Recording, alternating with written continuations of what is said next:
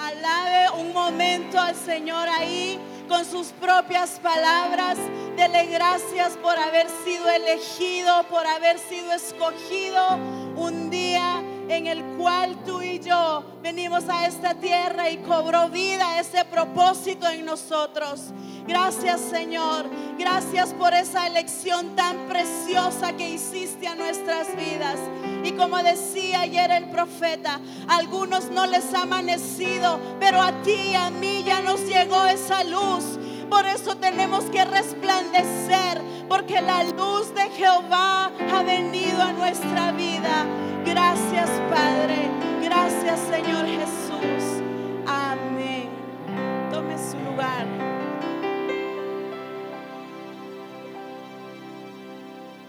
Qué hermoso lo que el Señor ha estado haciendo. Qué hermoso lo que el Señor ha venido revelando.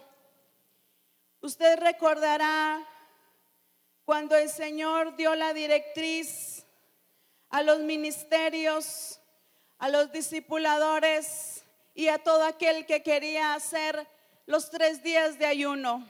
¿Lo recuerda? ¿Lo recuerda por qué? Porque lo acercó al Señor o por el hambre. ¿Qué pasó?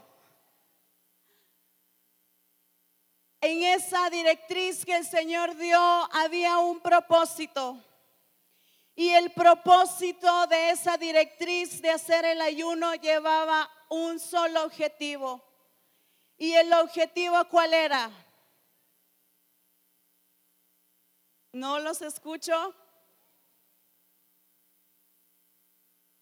Acercarnos más a Él, pero ese acercamiento era para colocarnos en una relación correcta con Él. Ese acercamiento no tiene que ver el estar junto al camino. El acercamiento solo fue el instrumento que el Padre usó, pero no es el objetivo. El acercarnos es el instrumento que Él usó para ubicarnos en esa relación correcta con Él. Y acompáñeme por favor a Romanos capítulo 8. Es un versículo ya muy conocido. Déjeme decirle que no es el versículo de moda. No es el versículo que está sonando. Es lo que el Espíritu Santo le está hablando a la iglesia. Es lo que el Espíritu Santo le está hablando a ti y a mí. Así que esto no es lo que está de moda, es lo que el Padre está revelando a su iglesia. ¿Lo tiene?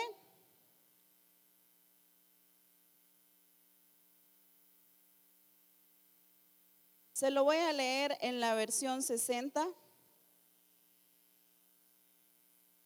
Y dice, y a los que predestinó, a estos también llamó, y a los que llamó, a estos también justificó, y a los que justificó, a estos también glorificó. Se lo leeré en la traducción, en la versión nueva traducción viviente. Y dice, después de haberlos elegido, Dios los llamó para que se acercaran a Él. Y una vez que los llamó, los puso en la relación correcta con Él. Y luego de ponerlos en la relación correcta con Él, les dio su gloria. Si vemos este versículo, conlleva un proceso. Dice que nos llamó, nos eligió, pero luego de habernos elegido, dice que nos acerca a Él y luego de estar cerca de Él, nos pone en una relación correcta con Él y después de habernos puesto en esa relación correcta, nos da su gloria. Uno de los propósitos fundamentales por los cuales tú y yo fuimos escogidos es para tener la imagen de Cristo. Cuando tú y yo fuimos escogidos y en el plan del Padre estaba trazado que un día Él te llamaba a ti y a mí porque éramos parte de su elección, parte de su propósito. Ese propósito es para que tú y yo tengamos la imagen de Cristo. No hay otro propósito. El propósito dice que es de ubicarnos y ponernos en la relación correcta y luego darnos su gloria. Cuando el Padre manda a su Hijo, lo manda con un propósito. Y quiero que me acompañe, por favor. Hay varios versículos que nos llevan y nos dicen de la relación correcta con Dios. Segunda de Corintios capítulo 5, verso 21. Necesito que lo lea usted, que compruebe en las escrituras que el propósito de Dios es acercarnos a Cristo. Uno de los objetivos del enemigo desde el principio fue separar al hombre de Dios. Cuando vemos la caída de Adán y Eva, el propósito fue separar. Hubo separación porque el pecado lo que hace es que nos separa del Padre, nos separa de esa relación. Pero en segunda de Corintios capítulo 5, verso 21, ¿lo tiene?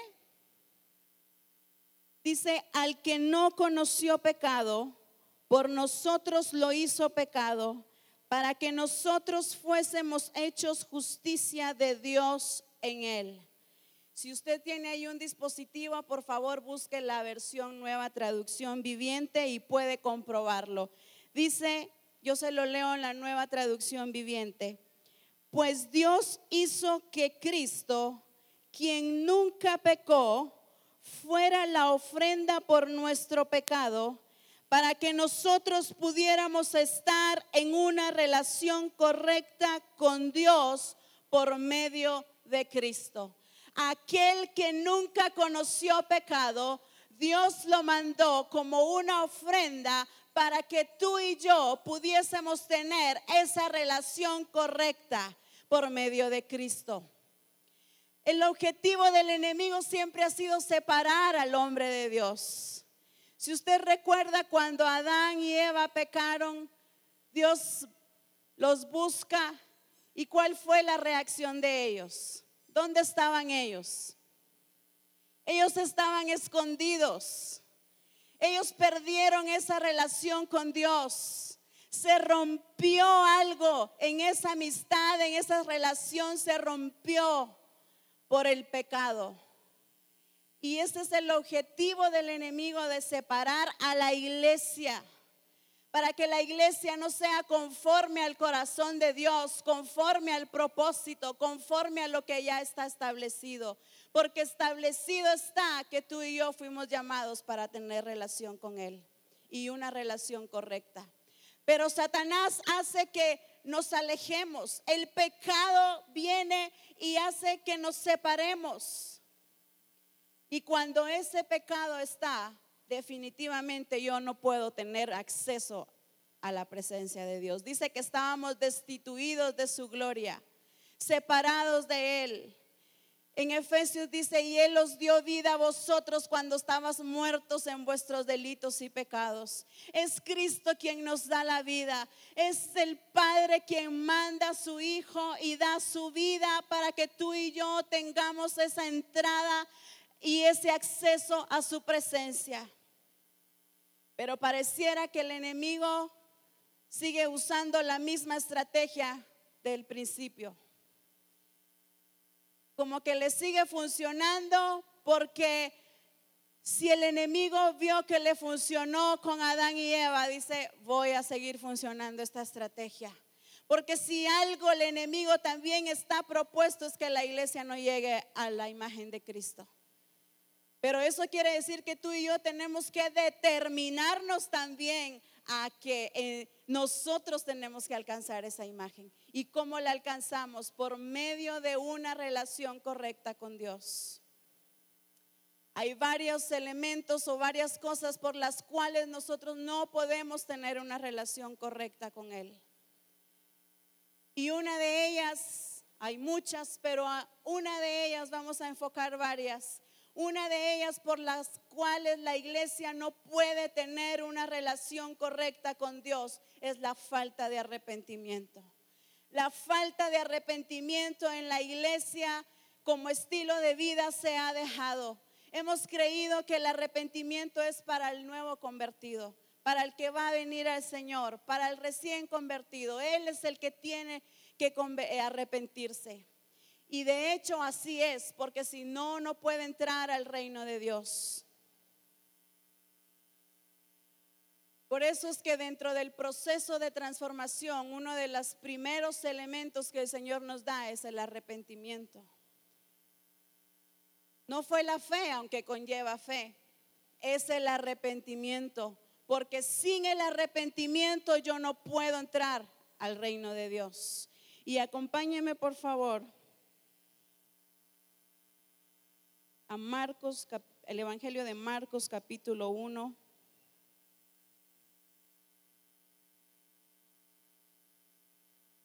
Versículo 14 al 15.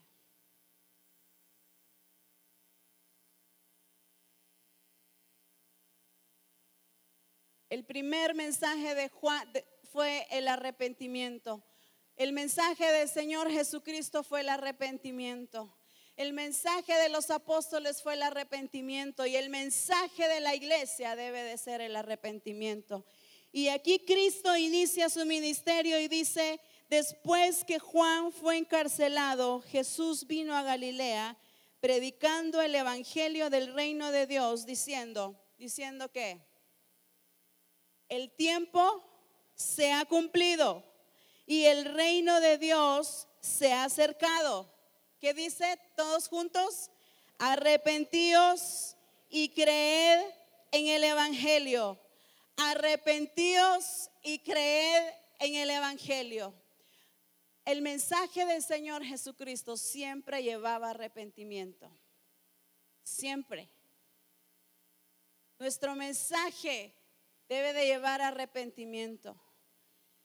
En una ocasión el apóstol decía, debe devolver a los púlpitos el mensaje del arrepentimiento, pero no solamente el arrepentimiento para el impío, sino que el arrepentimiento para el Hijo de Dios también. Y es ahí donde la iglesia se ha perdido un poco, en donde yo ya no tengo necesidad de arrepentirme. Uy, yo ya hace tiempos que entregué mi vida al Señor, ya me arrepentí cuando que en nuestras acciones y en nuestro diario vivir nos damos cuenta de que estamos pecando quizás en nuestro estilo de vida, faltando al diseño, con eso estamos pecando, le estamos fallando al Señor en no hacer su voluntad, pero sin embargo como iglesia seguimos igual. No hay ese arrepentimiento. Y acá dice que Jesús vino y empezó a predicar el reino de Dios. El reino de Dios se ha acercado a vosotros. Cuando el reino de Dios llega a nuestra vida es con un propósito. Es establecer su imagen en nosotros. Amén. El establecer el reino de Dios en nuestra vida también lleva el propósito de arrepentimiento cuando Cristo está dando el mensaje, cuando Él está revelando su corazón y está revelando su diseño, Él está estableciendo su reino en ti y en mí. Cuando se nos da un mensaje, allí el reino de Dios está siendo establecido. Y cuando Él se nos revela, cuando Él revela el corazón. Él revela su diseño. Su mensaje debe de provocar arrepentimiento en nuestras vidas.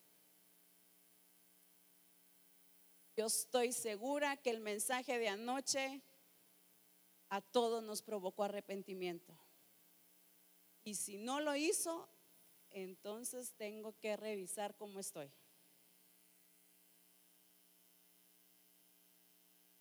¿Sí provocó arrepentimiento ese mensaje en nuestras vidas? ¿Por qué? Porque el corazón de Dios se revela no solo para tener conocimiento nosotros, Él se revela para que tú y yo hagamos la voluntad de Él. Y cuando nosotros nos encontramos y vemos que Él está revelando su diseño y yo me comparo con ese diseño y veo que no estoy ajustada, no estoy alineada, entonces eso debe de provocar arrepentimiento en mi vida. Y por esa falta de arrepentimiento es que la iglesia ha estado muy distante de Dios. Si usted recuerda el mensaje principal que Dios le da a las iglesias en Apocalipsis es el arrepentimiento. Me llama la atención que a la iglesia de Éfeso le resalta mucho su trabajo. No era la falta de trabajo la que él estaba en contra de esa iglesia. ¿Qué fue lo que le dijo a esa iglesia?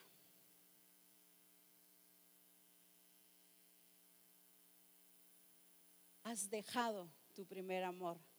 Lo que le, lo puso en contra fue el no hacer su diseño. Porque lo que está escrito en su palabra, lo que está establecido es, el diseño dice, amarás al Señor tu Dios con todo tu corazón, con toda tu alma y con toda tu mente. Y esta iglesia había dejado de hacer eso. Fue eso lo que les reprochó, fue eso lo que los puso en contra de esa relación correcta. Cuando dice, pero tengo algo contra ti, le gustaba cómo trabajaba. De hecho, le dice tu arduo trabajo. Pero sin embargo, le dice, hay algo que tengo en contra de ti. Yo creo que cuando empezaron a escuchar todo lo bonito que le estaban diciendo, trabajas y todo lo haces por amor de mi nombre, yo creo que esa iglesia empezó a sentirse bien, empezó a decir, ah, por algo me esforcé, valió la pena mi trabajo. Pero quizás no se esperaban que les dijera, pero tengo algo contra ti. Desde ese momento los puso en contra de Dios. Pero fue por haber faltado a lo que ya estaba establecido. Porque sí es importante el trabajo, mi hermano. No vayas a ir a decir que dijimos que no hay que trabajar. De hecho, en el reino de Dios se trabaja. Jesucristo dijo, mi Padre hasta ahora trabaja y yo trabajo. Así es que en el reino de Dios todos trabajamos. Amén. Amén. En el reino de Dios se entra para trabajar. De hecho, el Señor Jesucristo no llamó a nadie que no estuviera trabajando. Así es que el ministerio no es para los que no trabajan. El ministerio es para los que trabajan. Amén. Es que se tiene un concepto equivocado. Me voy al ministerio porque no quiero trabajar. Y eso no es así. Aquí hay más trabajo. Aquí hay más tarea en el reino de Dios. Para eso nos llamó el Señor, para trabajar. Pero sí es importante el trabajo pero más importante es la persona de Jesucristo, porque Él se está revelando a mi vida con un propósito. Y la falta de arrepentimiento de esta iglesia, por lo menos yo le preguntaba al apóstol y le digo, yo no encuentro que esta iglesia se haya arrepentido. Y lo que el Espíritu Santo le llamó la atención a todas estas iglesias y les dice, arrepiéntete arrepiéntete. Yo les he dado tiempo para que se arrepientan, le dice a otra iglesia. Y si usted ve y medita, les reprocha la falta de diseño. Es que es muy delicado cuando tú y yo no obedecemos aquello que se nos está corrigiendo en el diseño. Cuando el Señor corrige nuestra obediencia, entonces yo tengo que arrepentirme y ver que no estoy siendo obediente. Pero la falta de obediencia solo me dice algo, y lo dice la escritura y se lo voy a comprobar. Es la falta de relación correcta con nuestro Dios. Acompáñenme, por favor, a Romanos capítulo 4, versículo 13.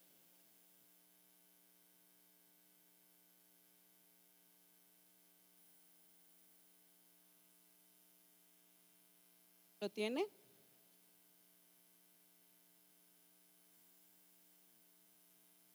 ¿Sí?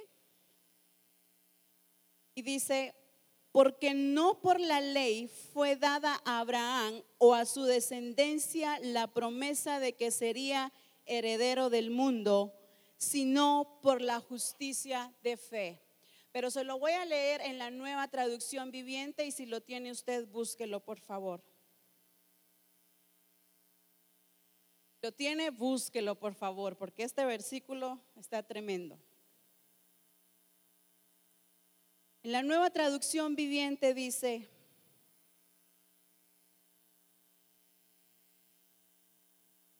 obviamente la promesa que Dios hizo de dar toda la tierra a Abraham y a sus descendientes no se basaba, escuche, no se basaba en la obediencia de Abraham a la ley, sino en una relación correcta con Dios, la cual viene por fe.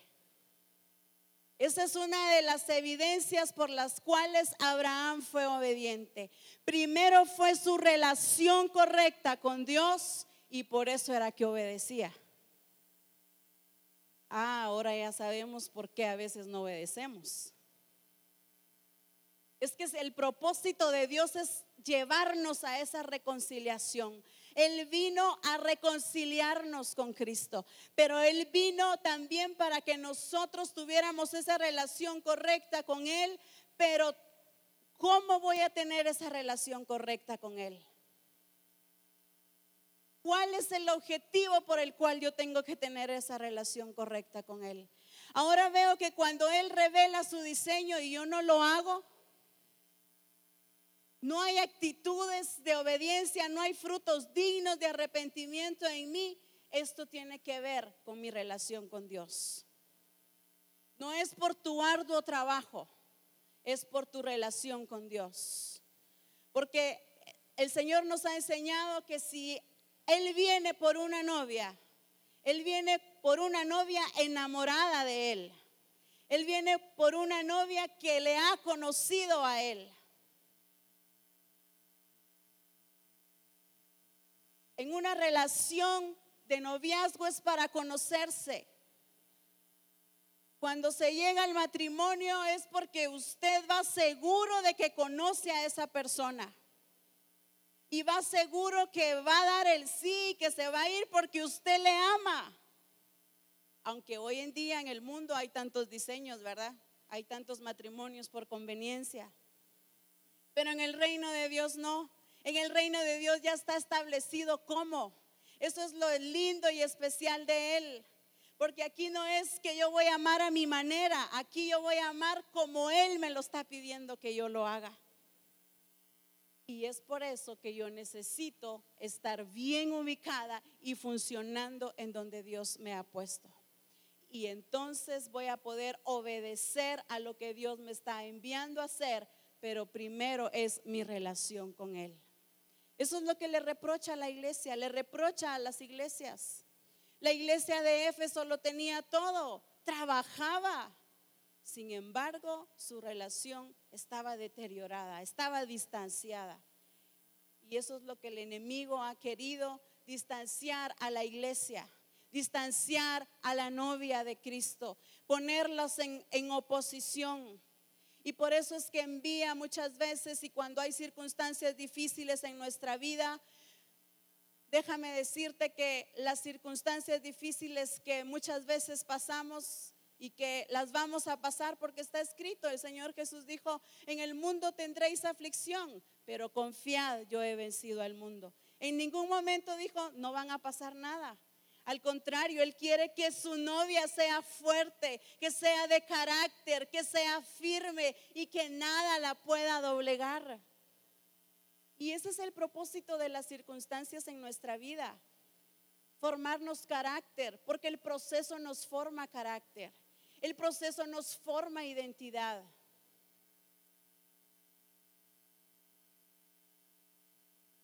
Y eso es lo que nosotros debemos de entender, que las circunstancias de nuestra vida llevan un propósito. Pero depende de ti y de mí cómo las pasemos. Tú, tú y yo no ganamos las batallas por el tamaño de nuestros enemigos. Ganamos esas batallas cuando nuestra relación está correcta con Dios. Y ahí está el caso de David tan glorioso. David olvidado allá con las ovejas. Nadie se acordaba de él, pero él estaba adorando a su Dios. Él estaba conociendo allá a su Dios. Saúl, un rey fuerte, poderoso, no quería enfrentar al gigante. Lo atemorizó. El, gigante logró atemorizar al rey Saúl.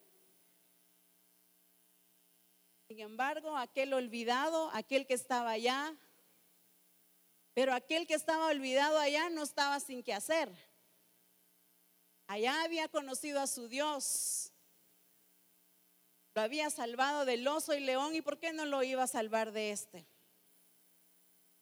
Cuando tú y yo aprendemos a conocer a nuestro Dios en esas circunstancias difíciles, cuando viene otra, que venga pues, porque mi relación está bien con Él.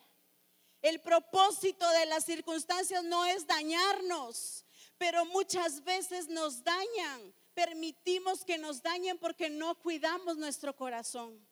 Nos dañamos con Dios y ese es el objetivo del enemigo, que en las circunstancias que tú estás pasando, tú te dañes, que dañes tu relación con Él. Después vemos a cristianos que no quieren nada con Dios. No, no quieren nada con Él.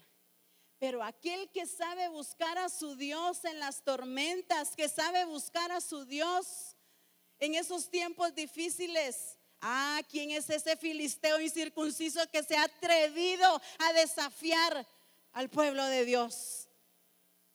Tú vas en el nombre de Jehová de los ejércitos, porque no vamos solos, porque aquel que compró su iglesia a precio de sangre es el que está con nosotros. Pero eso va a depender de ti y de mí, cómo está nuestra relación con Él. Es por eso que el Señor está llamando a su iglesia a tener intimidad. Porque las batallas no las ganamos con el conocimiento que tenemos. Aunque es bueno, porque es importante saber qué es lo que la escritura dice de ti y de mí. Pero más importante es conocer qué es lo que Dios quiere que yo haga. Y eso es lo que el Señor quiere de su iglesia. La iglesia conforme a su propósito es la iglesia que se deja moldear y que se deja amar y que ama. Porque hay algo en una relación, esto es de dos, es una vía de dos usted ha leído mucho el libro de Salmos y ha visto cómo David enamoraba a Dios. Pero es precioso cuando Dios le dice, mi ungido eres tú, mi hijo eres tú. Yo te escogí, eres un hombre conforme a mi corazón. ¿Qué está haciendo Dios ahí enamorándolo? Lo que pasa es que tenemos tan tergiversado el diseño del amor que creemos que se nos enseñó por un tiempo que solo el hombre es el que enamora, que solo el hombre es el que tiene que decir las cosas bonitas. Pero si el hombre también necesita palabras de amor o no. A ver, varones.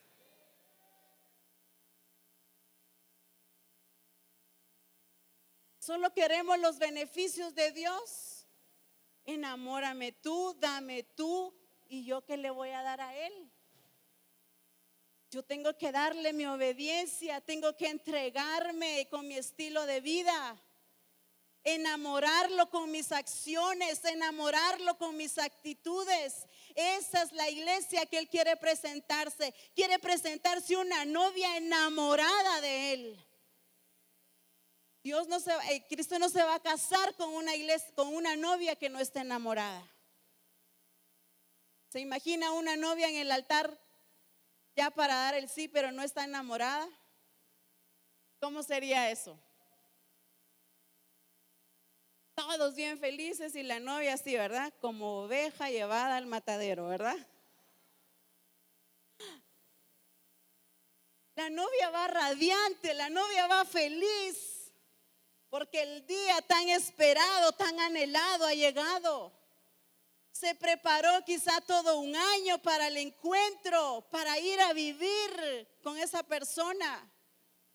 Entonces esa novia tiene que ir radiante, tiene que ir enamorada, que pasó circunstancias, que pasó procesos como nos lo explicaba el apóstol, pero va segura a lo que va. Si te vas a casar, ve segura a lo que vas. Esta novia va segura a lo que va. Pero no podemos establecer nuestra relación correcta ni enamorarnos de aquel que está enamorado de nosotros si nosotros no nos arrepentimos. El estilo de vida de arrepentimiento en nosotros tiene que ser algo que tiene que volver a nuestra vida. La iglesia hoy peca y le da igual. El Señor está hablando de arreglar nuestras relaciones con los hermanos. Está bien, pero no lo hago, me da igual. Me encantó un testimonio que me decían ayer. Me decían, fui a arreglar un asunto con una hermana antes de venir al Congreso, porque yo quería venir bien. Eso es obedecer al diseño. Eso es arrepentimiento. El arrepentimiento como hijo de Dios, como estilo de vida, debe devolverse a mi vida, pero no como aquel dicho que decían los católicos, ¿verdad? El rezo, o como es peco y empato. Y ahí vuelvo y me voy a confesar, y de ahí vuelvo y vuelvo a pecar, y de ahí vuelvo y me voy a confesar. No, ¿de qué tengo que arrepentirme como iglesia? De aquellas cosas que el Señor está revelando y que yo tengo que ir dejando. De aquello que está revelando y que yo tengo que ir dejando. Porque la revelación de Dios, el establecer el reino de Dios en tu vida y en mi vida, conlleva arrepentimiento. Siervos y siervas de Dios, discípulos, discipuladores, si, si el reino de Dios está estableciendo en nuestra vida, una de las evidencias es el arrepentimiento.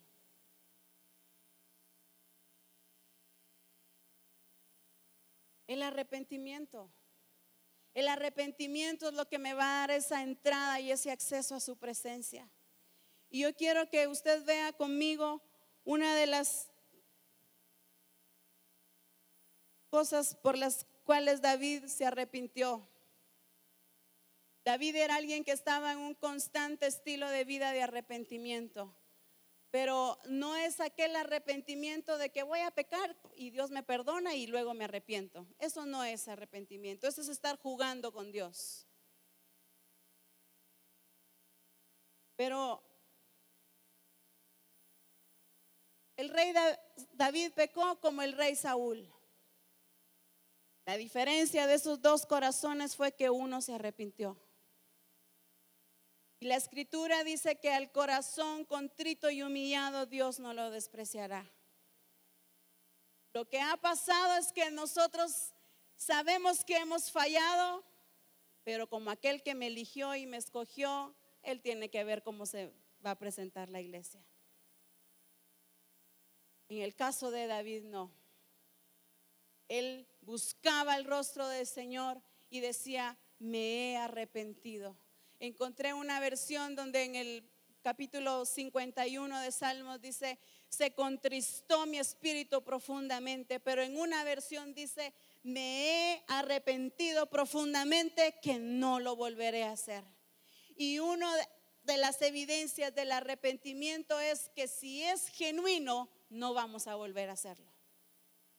Cuando el Señor revela su diseño y está diciendo, Tienes que cambiar tu carácter, tienes que cambiar tu manera de pensar. Me arrepiento, pero no vuelvo a hacerlo. No vuelvo a ese círculo vicioso. Y nuestro apóstol decía que el Señor ha sacado a la iglesia de las tinieblas y la ha llevado a su luz admirable, pero la iglesia luego vuelve a dónde? De donde fue sacada. Pero David no. David entendió que había fallado, y no lo vuelvo a hacer. Y una de las cosas que quiero que veamos es que él se arrepintió también por no hacer el diseño conforme a lo que había sido establecido. Y acompáñeme por favor, ahí en primer libro de Crónicas, capítulo 15.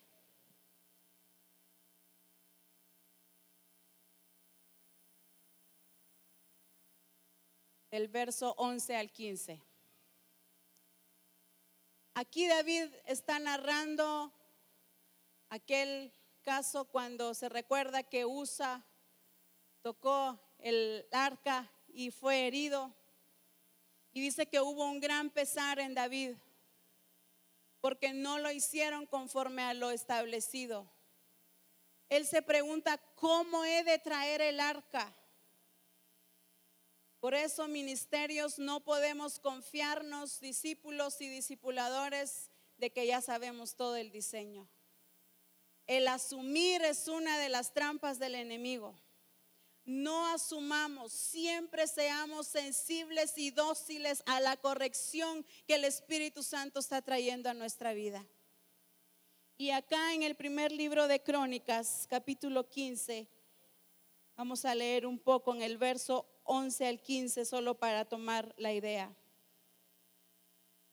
Esto fue ya después de que habían reunido para ver cómo traer el arca.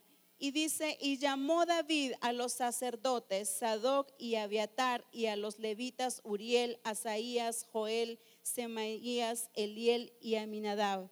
Y les dijo, vosotros que sois los principales padres de familia de los levitas, santificaos vosotros y vuestros hermanos y pasad el arca de Jehová, de Dios de Israel, al lugar que le he preparado.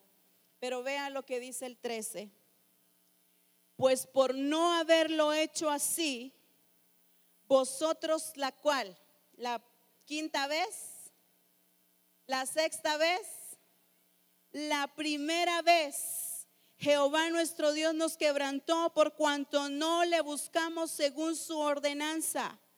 Y así los sacerdotes y los levitas se santificaron para traer el arca de Jehová, Dios de Israel, y los hijos de los levitas trajeron el arca de Dios puesta sobre sus hombros en las barras, como lo había mandado Moisés, como dice, conforme a la palabra de Jehová.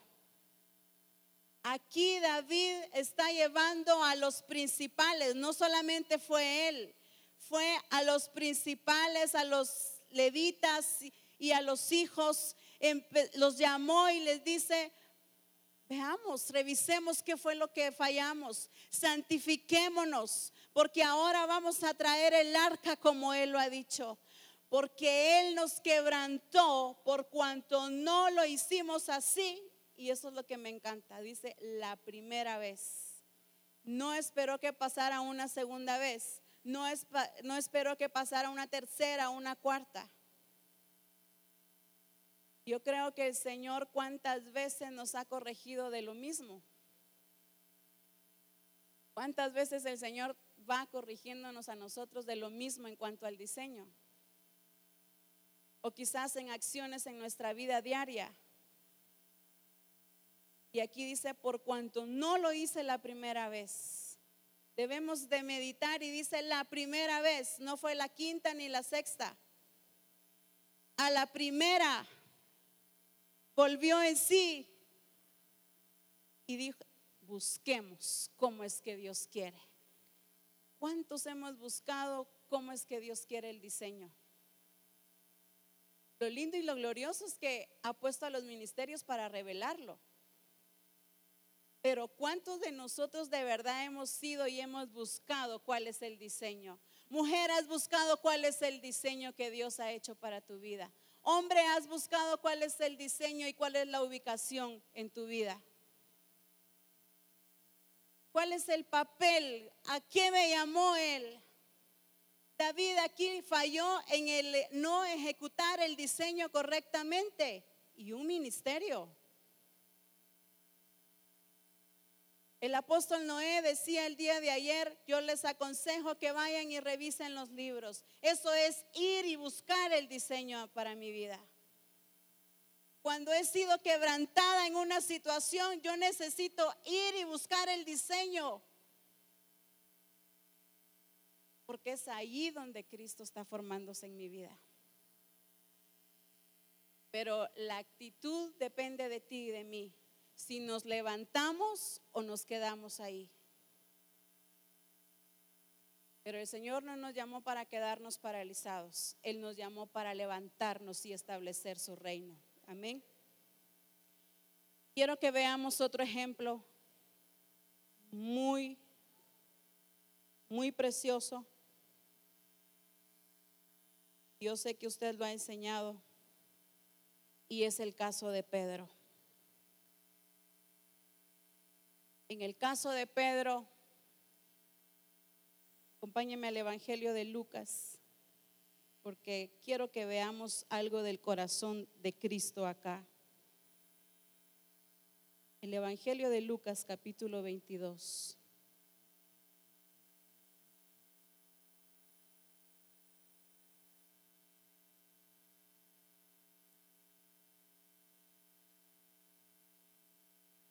Usted sabe que Pedro negó a Jesús, que Jesús casi se lo profetizó y Pedro no lo creyó. Pero lo que Cristo le estaba diciendo en otras palabras es, Pedro, quiero que te des cuenta de cómo está tu corazón y no asumas. Versículo 31. Lucas capítulo 22, versículo 31. ¿Lo tiene?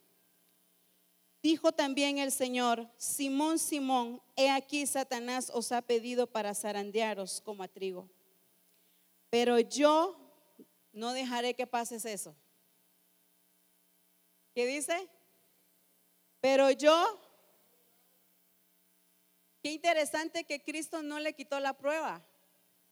Y nosotros decimos, Señor, quítanos la prueba, por favor, cuando no sabemos que esa prueba lleva un propósito en nuestra vida. Este Pedro no volvió a ser igual después de esto. Dice, pero yo he rogado por ti que tu fe no falte. Y tú, una vez vuelto, confirma a tus hermanos. Él le dijo, Señor, dispuesto estoy a ir contigo, no solo a la cárcel, sino también a la muerte. Y él le dijo, Pedro, te digo que el gallo no cantará hoy hasta que tú niegues tres veces que me conoces. Pedro estaba tan seguro que no iba a negar a Jesús. Él estaba asumiendo cómo estaba su amor por él. Quizá muchas veces hemos dicho, no, yo dejar a Cristo, yo dejar el Evangelio, si yo lo amo. Las palabras dice que el oído las prueba. Todo lo que tú y yo digamos en el reino de Dios es probado. Porque las palabras tienen poder. Y Pedro le dijo, no, Señor, yo contigo hasta la cárcel.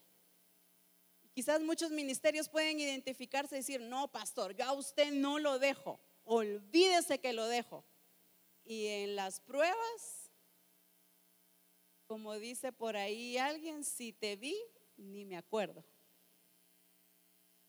Y acá viene Jesús y le dice, pero yo he rogado al Padre que tu fe no falte. En otras palabras, lo que Cristo quería era formar carácter en Pedro. Pero si carácter tenía, no, lo que no tenía era un carácter con identidad basado en el amor correcto a Cristo. Porque podemos decir fácilmente te amo, pero el amor se demuestra.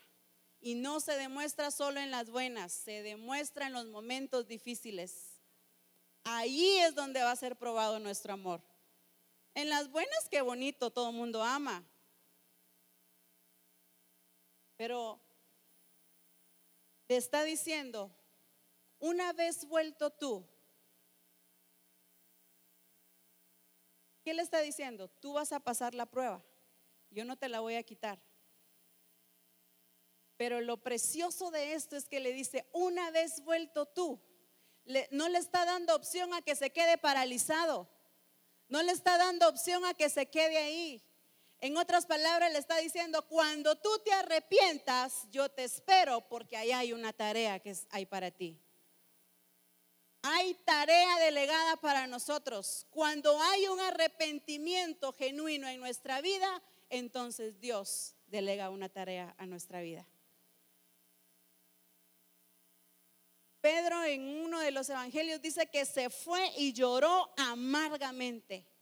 La tristeza que proviene de Dios va a producir quizás llorar. Aquel arrepentimiento que viene de parte de Dios va a provocar tristeza, pero una tristeza para un propósito. Aquí no le dio opción a Pedro a que se quedara. Imagínese cómo se ha de haber sentido Pedro haber negado a aquel que anduvo con él, al que le decía, te amo, no te dejaré. Aquel que tuvo aquellas palabras hermosas, ah, tú eres el que da palabras de vida eterna. No había conocido su corazón. Pero cuando Pedro se arrepiente, entonces lo lindo de esto es que le dice, cuando tú regreses hay una tarea que hacer. Ve y confirma a tus hermanos. Y esto es lo que quiero que veamos del corazón de Cristo. Cuando nosotros nos arrepentimos de verdad, cuando esta circunstancia nos ubica en la relación correcta con nuestro Dios, entonces está ese arrepentimiento genuino, entonces el Señor me está diciendo, allá tienes que ir a discipular, tienes que ir a adiestrar, tienes que ir a evangelizar. Hay una tarea que tengo para ti. Ese es el corazón de Cristo, porque Él no condena, Él levanta. Ahora yo me pregunto, si uno de los discípulos hubiera negado a uno de los ministerios que están acá, ¿cuántos le hubiéramos vuelto a confiar una tarea a alguien que nos traicionó? ¿Cuántos hubiéramos creído en el arrepentimiento de ese discípulo? Y hay discípulos que se han arrepentido genuinamente y han dado frutos de arrepentimiento pero sin embargo el ministerio todavía lo sigue viendo, aquel ah, pecó, ese te va a volver a traicionar. Yo que vos no lo hubiera puesto de discipulador, tu asistente, y mira lo que te hizo. ¿Qué vemos del corazón de Cristo? Lo que quería era ubicar a Pedro, decirle, Pedro, te quiero ubicar, que no asumas que me amas pero esta prueba que estás pasando, esta prueba te va a evidenciar cuánto me amas, pero el propósito era para llevarlo a una relación correcta. Ah, después ese Pedro no fue el mismo, fue imparable. Dice, es necesario obedecer a Dios antes que a los hombres. Era azotado, era golpeado, pero ahí ya no negó a Cristo. Decía, es necesario obedecer a Dios antes que a los hombres. Era el Pedro que se había levantado y se había arrepentido, no se quedó años con lo mismo, se levantó rápido y ahí estaba cuando Cristo resucitó. Ahí estaba en el día del Pentecostés. Quizás tú y yo nos hemos perdido de muchas cosas que Dios tiene ya para nuestra vida por la falta de arrepentimiento. Somos muy tardos para arrepentirnos cuando la tarea ya está delegada en nuestra vida. Amén. Otro caso precioso, y solo lo menciono, es el hijo menor. El hijo menor cuando pide su herencia y dice que se va y malgasta todo. El hijo mayor se quedó en casa. Se va, malgasta todo el dinero. Allá pecó, pero en la escritura dice, usted ha leído esa parábola, dice, y volviendo en sí, se arrepintió de lo que había hecho. Y luego dice, iré yo a la casa de mi padre. Y me encanta esta parte porque veo el corazón de Cristo acá.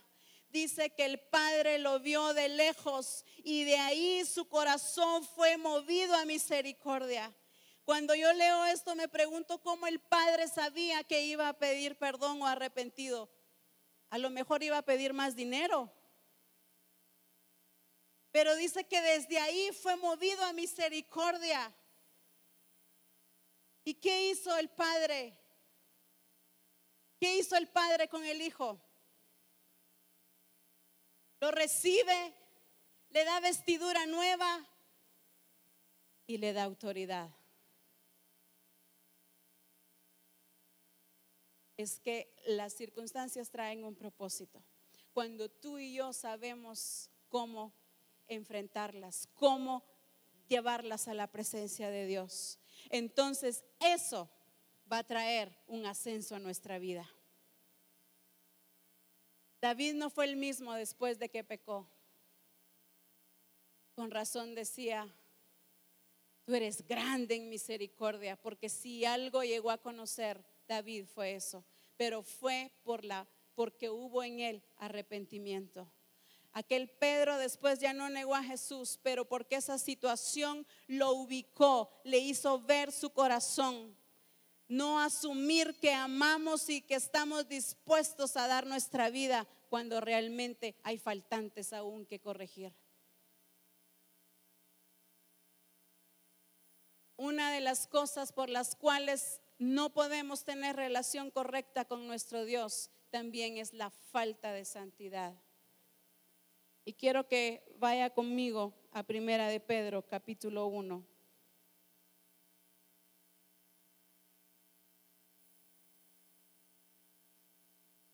Versículo 15 y 16. ¿Lo tiene? Ya es bien conocido, ¿verdad? Dice, sino como aquel que os llamó ¿Quiénes somos llamados acá de Dios? ¿Quiénes hemos sido predestinados por Dios? Entonces esto es para nosotros. Dice, si no como aquel que os llamó es santo, ¿qué dice?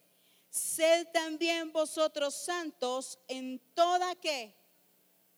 En toda, en toda es qué?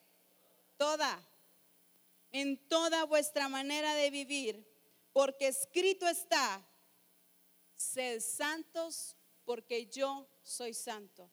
Es conforme a lo que está establecido, lo que ya está escrito de ti y de mí es ser santos como aquel que nos llamó. Pero para ser santo, ¿qué necesito? A ver, ayúdenme, ¿qué necesito?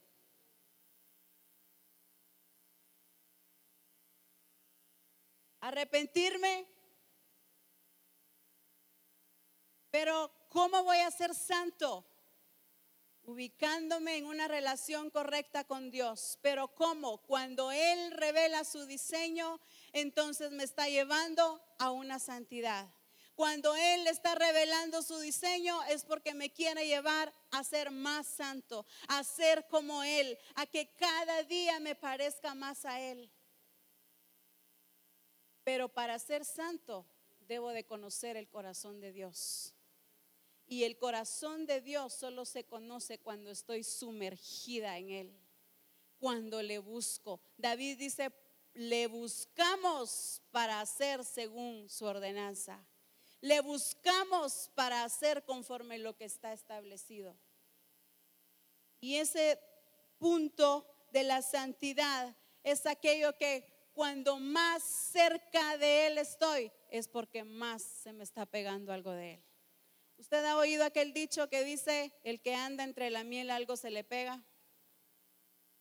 ¿No es cierto que muchas veces nuestras mamás, en mi caso quizá mi abuelita decía, no te juntes, estas amistades no son buenas porque vas a parar haciendo esto?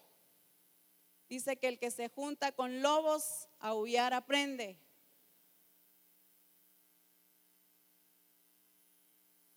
Y cuando somos adolescentes no entendemos esa prevención que los padres tienen para nuestra vida. Y cuando el Señor nos llama a ser santos es porque nos está diciendo en toda nuestra manera de vivir, en qué, qué entra aquí, mi mente, mi cuerpo, ¿qué más? Mis sentimientos, mi forma de hablar, ¿qué más? Sí, todo, pero ¿qué es todo?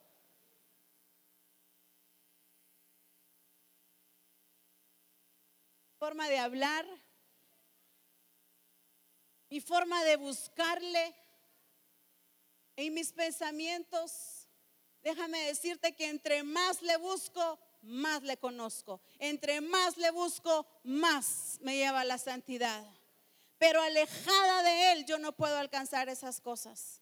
Porque al que los llamó, al que los predestinó, los llamó para un propósito. Y el propósito es establecer la relación correcta con Él para hacer esa iglesia conforme a su propósito.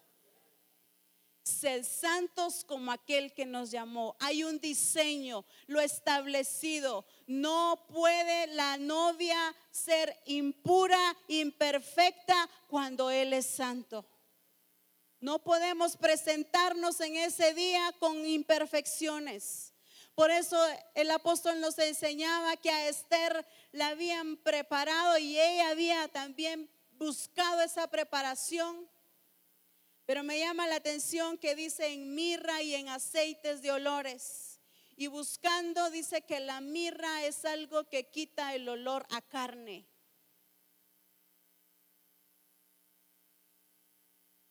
No podemos presentarnos ese día en esa boda con olor a carne, con olor a sudor.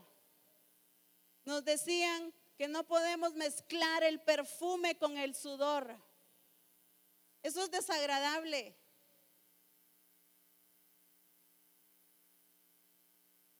Y en la santidad, si algo tiene que tener la iglesia de Cristo, es el olor a Cristo el olor a Cristo, no olor a muerte, no olor a pecado, es olor a Cristo.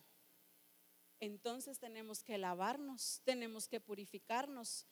Lo lindo es que dice que Él se entregó para limpiarnos, para purificarnos. Ese es el propósito. Y por eso es que Él mismo es tan responsable de proveernos ese sustento de proveernos ese alimento, de corregirnos y decirnos, así te quiero, así te quiero vestida, así me gusta, estas son las acciones. Y eso trae más santidad a mi vida. Yo me pregunto con el rey Salomón, dice que tuvo mil mujeres, pero de esas mil mujeres, una cautivó su corazón. Por eso dicen cantar es oh la más hermosa de todas las mujeres. Cristo se enamoró de una y por eso entregó su vida. Pueden haber muchas, pero si tú y yo tenemos el diseño de Él, de esa se va a enamorar Él. Por eso yo debo de presentarme delante de Él. Y en esa intimidad es donde yo digo, ¿te gusta cómo estoy? No, tus acciones no están conforme al diseño. Es en esa intimidad donde Él nos pone en esa relación correcta. Y conocer sus gustos y sus deseos, eso me conlleva y me lleva a una intimidad. Y acompáñeme al Evangelio de Juan capítulo 17.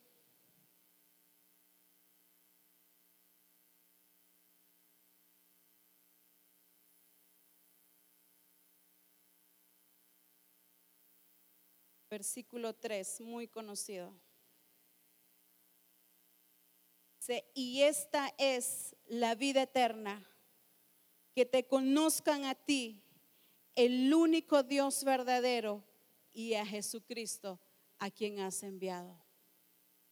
Esta es la vida eterna, que te conozcan a ti y a Jesucristo, a quien has enviado.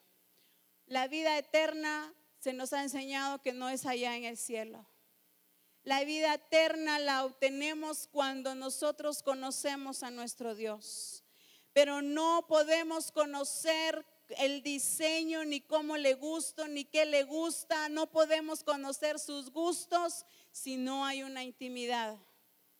Por eso decía al principio, el propósito que Dios marcó en esos tres días de ayuno era acercarnos a Él para ubicarnos en la relación correcta.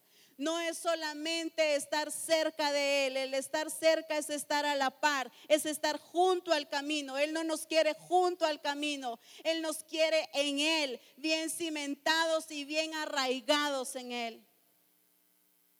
Y es por eso que la vida eterna la obtengo en la intimidad. Ahí es donde yo conozco el corazón de Cristo.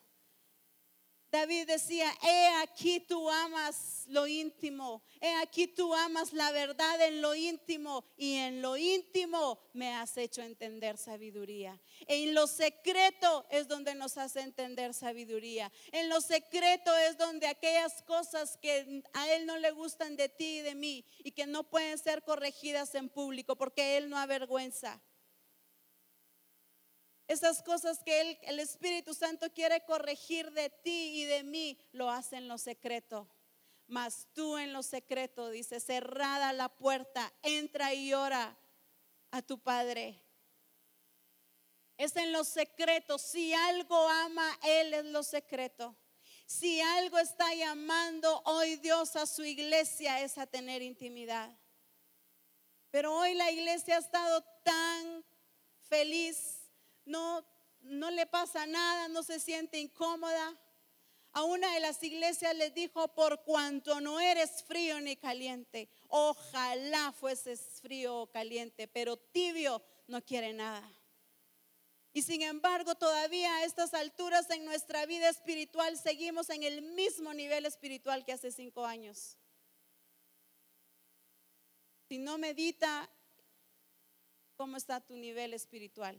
Tu nivel espiritual. ¿Cómo está tu relación con Dios? Es tan importante mi relación con Dios porque Él no se puede casar con una que no está enamorada el nivel y la demanda de amor que Él demanda de ti y de mí es de la misma manera que Él se entregó. Sé que se entregó a sí mismo. Esa es la medida del amor. Yo no puedo llegar a medias, yo tengo que entregarme total, tengo que estar sumergida y estar inmersa en Él, en lo que es conocer su pensamiento, su carácter, su diseño, su propósito. Mi vida, hay muchas vidas acá que todavía no giran alrededor de Cristo, que Cristo no es su prioridad. Y cuando Cristo no es nuestra prioridad en nuestra vida espiritual ni en la iglesia, entonces esta es una iglesia desconectada de la vida de Dios. Necesitamos conectarnos con Él. La iglesia que es conforme a su propósito necesita conectarse con el dador de la vida, porque Él es el único que transmite vida, es el único que nos lleva a la transformación. Pero sin embargo, Él llama a las iglesias acá y les dice, arrepiéntanse. Tú que dices que eres rico, que eres fuerte, tú que dices que me buscas, pero yo te digo esto, no asumamos es necesario que esa incomodidad, de ese acomodamiento que muchas veces entramos en nuestra vida, que seamos, yo creo que por eso fue zarandeado Pedro, él estaba tan acomodado de andar con Cristo y le dice, Satanás os ha pedido para zarandearos. Y muchas veces esas zarandas que vienen a nuestra vida es para ubicarnos en la relación correcta y no asumir que estamos amando a Dios con todo nuestro corazón. La iglesia conforme al propósito de Dios es la iglesia que se entrega también a sí misma, que se entrega por completa, que se entrega sin reservas.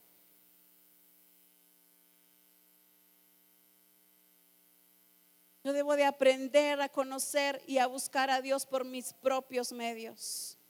No esperes a que alguien te lleve, a que alguien te levante. Búscalo tú, porque tú eres iglesia. La que va a llegar a la imagen de Cristo eres tú. Adiós. Aquí no es por pareja, esto es individual. Aquí tú vas a conocer a Dios por ser hijo, no porque eres esposo o esposa, no por ser pareja. El llamado es individual. Te llamó a ti, te llamó a ti, a ti, a ti, a mí pero nos llamó para ubicarnos en la relación correcta con Él. Y si algo Misión Cristiana del Calvario debe de entender es que debemos de conectarnos con Él. El apóstol ponía ejemplos en reforma apostólica y decía que podríamos tener aparatos como una refri, como una plancha, pero son de buen uso, pero si no está conectada, eso pierde su función. Y por eso es que nosotros no encontramos nuestra función y nuestra ubicación en el cuerpo de Cristo como nos hablaba el profeta Ronnie. ¿Por qué no nos sentimos ubicados y por qué no funcionamos de la manera correcta en el cuerpo de Cristo? Por falta de estar conectados con Él. Es necesario conectarnos. Porque déjame decirte que Él se va a casar con la enamorada. Qué triste es realmente ver cómo Él está amando a su iglesia y la iglesia muy indiferente a todo lo que Él está diciendo. Y al decir iglesia no quiero generalizar ni que lo entiendas, ahí te hablan, te está hablando a ti y, te está, y me está hablando a mí. Debemos de sentirnos mal e incómodos cuando mi nivel de amor se quedó ahí. Cuando me quedé estancada, cuando siento que todo ya va bien. Yo necesito enamorarme tanto que mi pensamiento esté en Él. Necesito enamorarme tanto que mi tiempo esté en Él. Necesito enamorarme tanto para hacer lo que Él me está mandando a hacer. Porque con falta de amor, Él no se puede casar con esa iglesia. Pero tengo algo contra ti que has dejado tu primer amor. A la otra iglesia también eso estaba peor. Le dice, por cuanto ni eres frío ni caliente. ¿A quién le gustan las sopas tibias? ¿Verdad que no? Lo tibio no. Pero mire la expresión que usa. Dice, te vomitaré de mi boca. Porque es de dos esta novia tiene que llegar enamorada. Y a estas alturas, para todo lo que el Señor ha revelado a nuestra vida, nosotros debiésemos estar aún más enamorados de Él día a día. Porque si alguien es experto en enamorar a su iglesia, es Él. Nuevas son cada mañana, dice su palabra. Él siempre tiene algo nuevo para ti. Él siempre tiene algo nuevo para su iglesia. Él siempre tiene algo que enseñar. Siempre tiene algo que corregir. Porque lo lindo es que nos está dejando como a Él le gusta. Por eso dice que se la va a presentar a sí mismo. Cuando usted se compra una ropa, un traje, una blusa, unos zapatos, usted se lo compra para usted, a su gusto. Y se lo pone con gusto, porque usted lo escogió. Pues eso es lo que el Señor está haciendo. Ah, no me gusta todavía.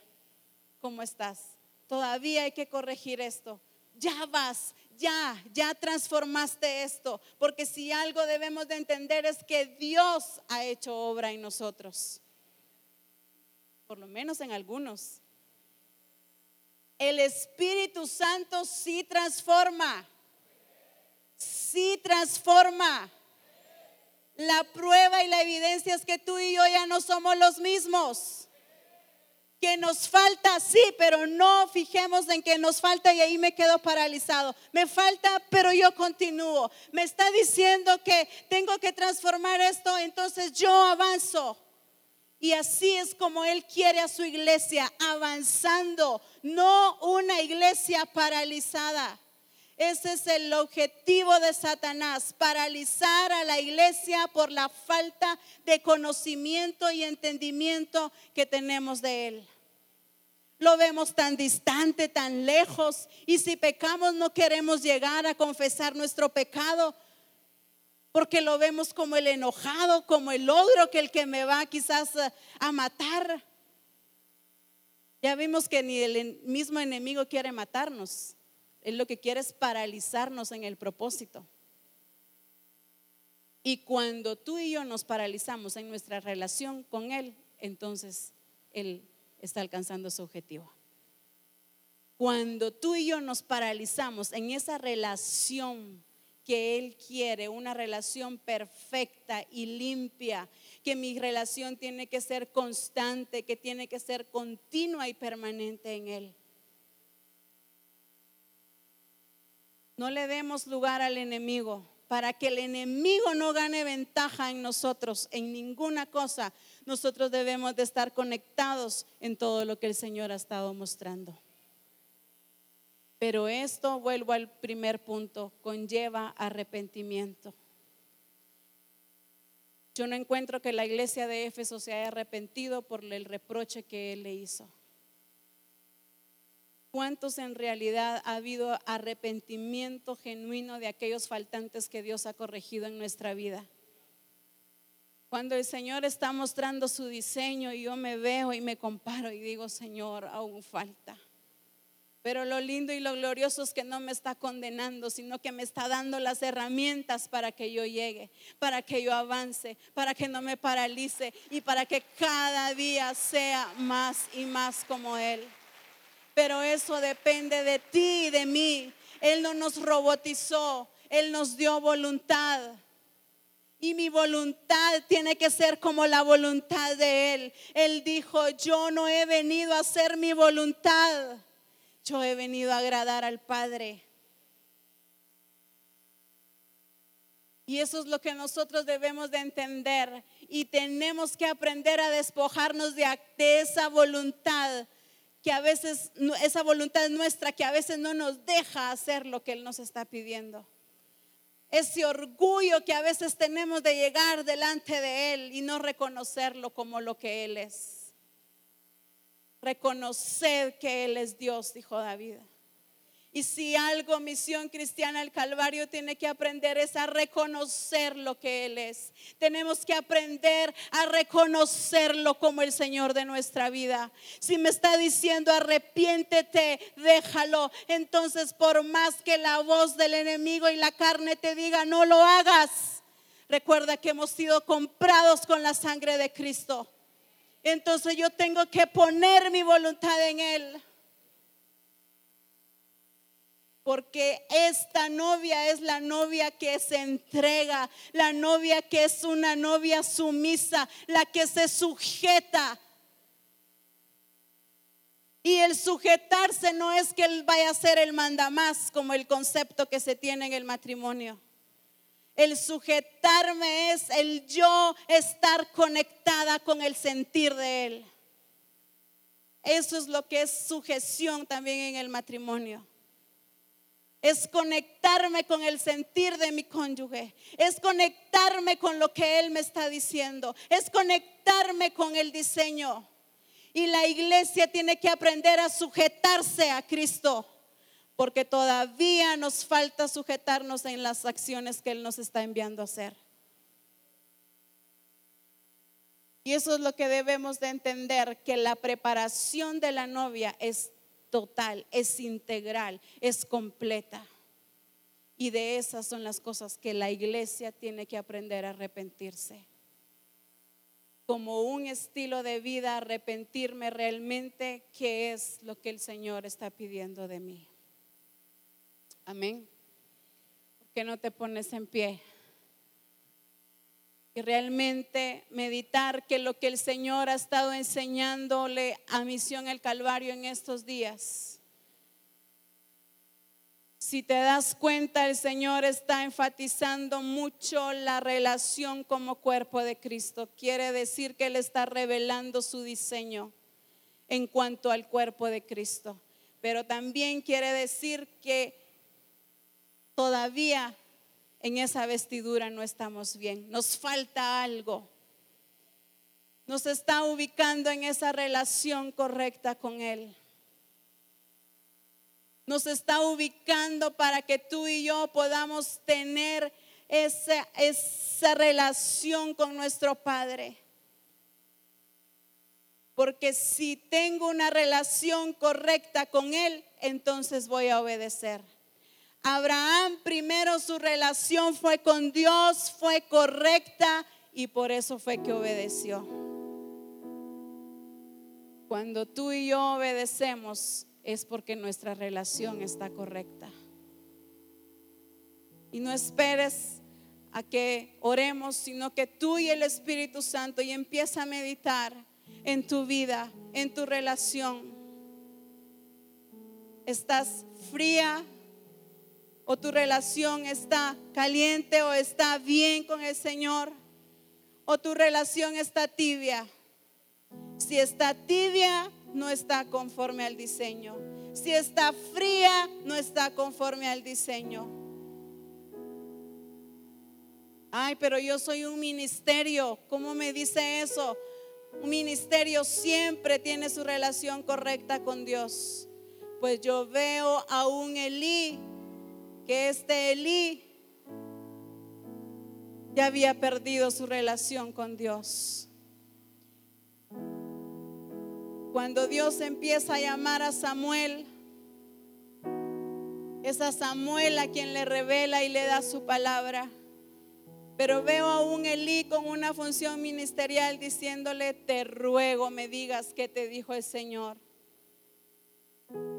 Ministerios a encender esa lámpara, esa lámpara que has dejado que se apague, esa lámpara en la cual te has acomodado. Discípulo y discipulador, enciende esa lámpara. Es tiempo de que vivamos en una relación correcta. Es tiempo de que nos apasionemos más por aquel que nos llamó, aquel que nos escogió, el que nos acercó a Él, porque el pecado nos había separado de Él. El pecado lo que vino a hacer es a separarnos de Él. Pero Dios dice que mandó a Cristo para ubicarnos en esa relación correcta. Él dio su vida con un propósito.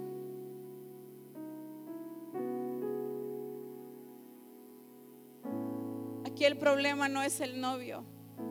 El novio se enamoró de una imperfecta. El novio se enamoró de una que tiene sus vestiduras sucias. Pero lo lindo y lo glorioso es que como Él se la va a presentar, Él se dedica a limpiarla, a limpiarla con su palabra, a sustentarla, a, a embellecerla para que cuando llegue ese día, esa novia vaya espléndida, vaya gloriosa, vaya sin mancha. Ministerios no podemos llevar a la iglesia a tener una relación correcta cuando nuestra relación correcta no está bien con Dios. Somos los primeros que tenemos que estar con nuestras lámparas encendidas. Dios llamó a un Samuel antes que se apagara esa lámpara.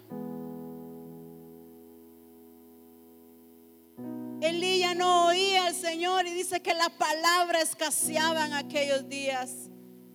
Pero hoy en día hay muchos ministerios que hay palabras que están escaseando en la iglesia, pero es por falta de intimidad. No hay que predicarle a la iglesia. ¿Y de qué le predico? ¿De qué le enseño?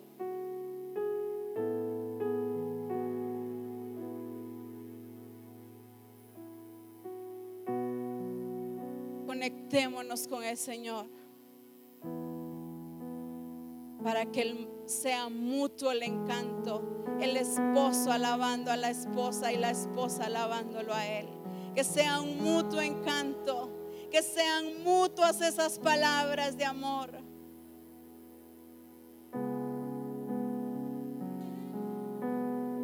Es tiempo de arrepentirnos de nuestra falta de relación con Dios.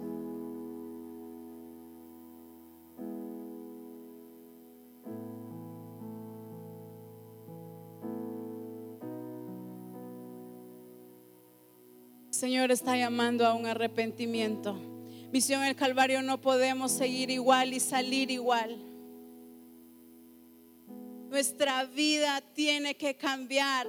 Y si estamos metidos, metámonos más. Y si estoy metido, métase más. Porque mientras más nos metemos, más vamos a nadar en ese río. Más voy a tener de Él y más me voy a parecer a Él. Aleluya.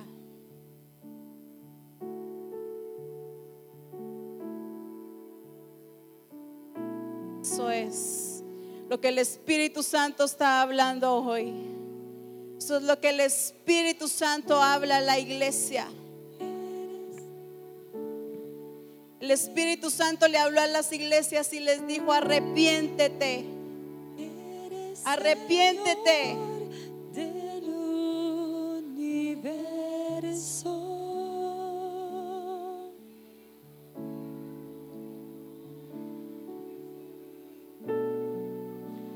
Te pertenece lo secreto. Dócil a la voz del Espíritu Santo. Palabra que Él no desprecia un corazón contrito y humillado.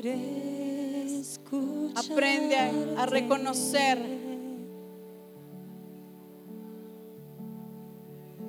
qué es lo que aún todavía te separa y te aleja. Hoy es tiempo de conectarnos. Hoy es tiempo de conectarnos.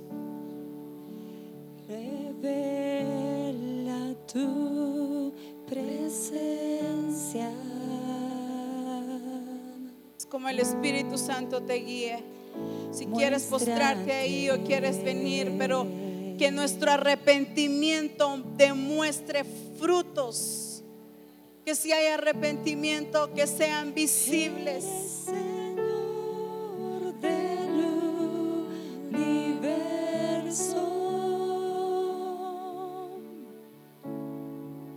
Nuestro nivel espiritual tiene que subir.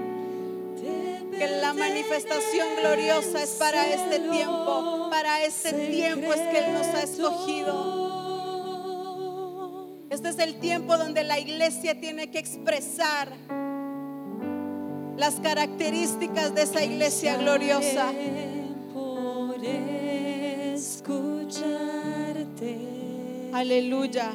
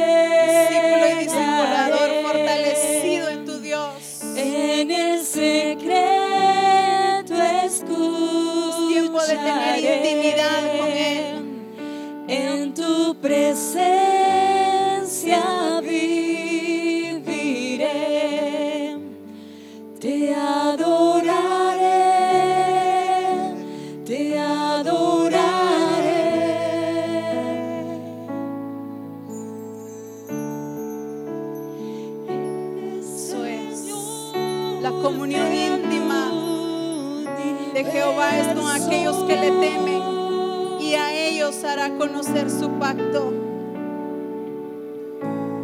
Esa misión, el Calvario que Dios está dando a conocer su pacto, pero también quiere revelarse de manera individual.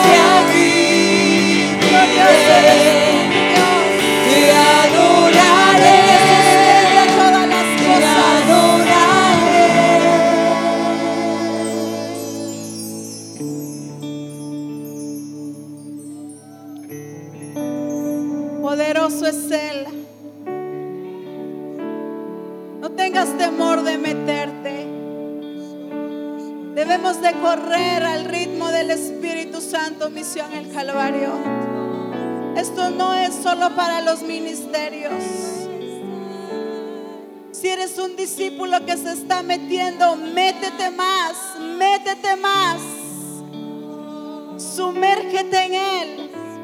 No temas correr al ritmo del Espíritu Santo, porque Él dio tu vida por ti. Él te llamó a ti para tener una relación correcta con Él. Determínate, amístate con Él. Determínate a buscarlo.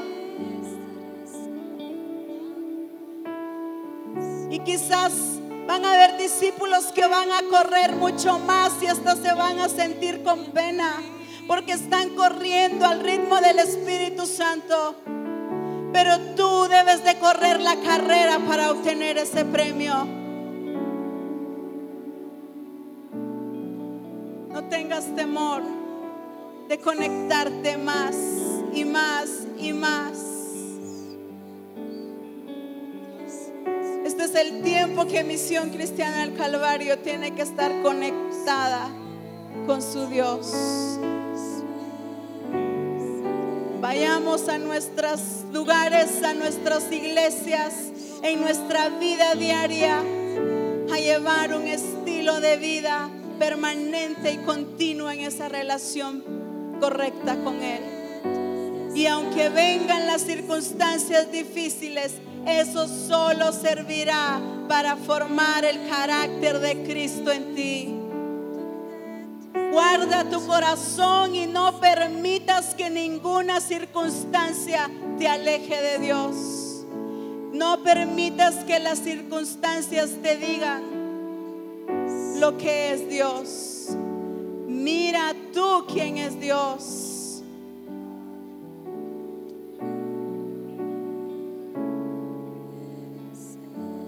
En el mundo tendréis aflicción, dijo Jesucristo, pero confiad, yo he vencido al mundo. Que lo que ahora en adelante venga a nuestra vida, sepamos llevarlo ante la presencia de Dios. Y aquello que era una debilidad, hoy se vuelve una fortaleza en mi vida, porque lo traje delante de su presencia. Aleluya. Misión cristiana el Calvario, como le dijo Dios a Gedeón. Ve con esta tu fuerza, ve con esta tu fortaleza. Y el Señor nos ha convocado aquí para ir con la fuerza y con la fortaleza del Espíritu Santo. Alabado sea su nombre. Aleluya.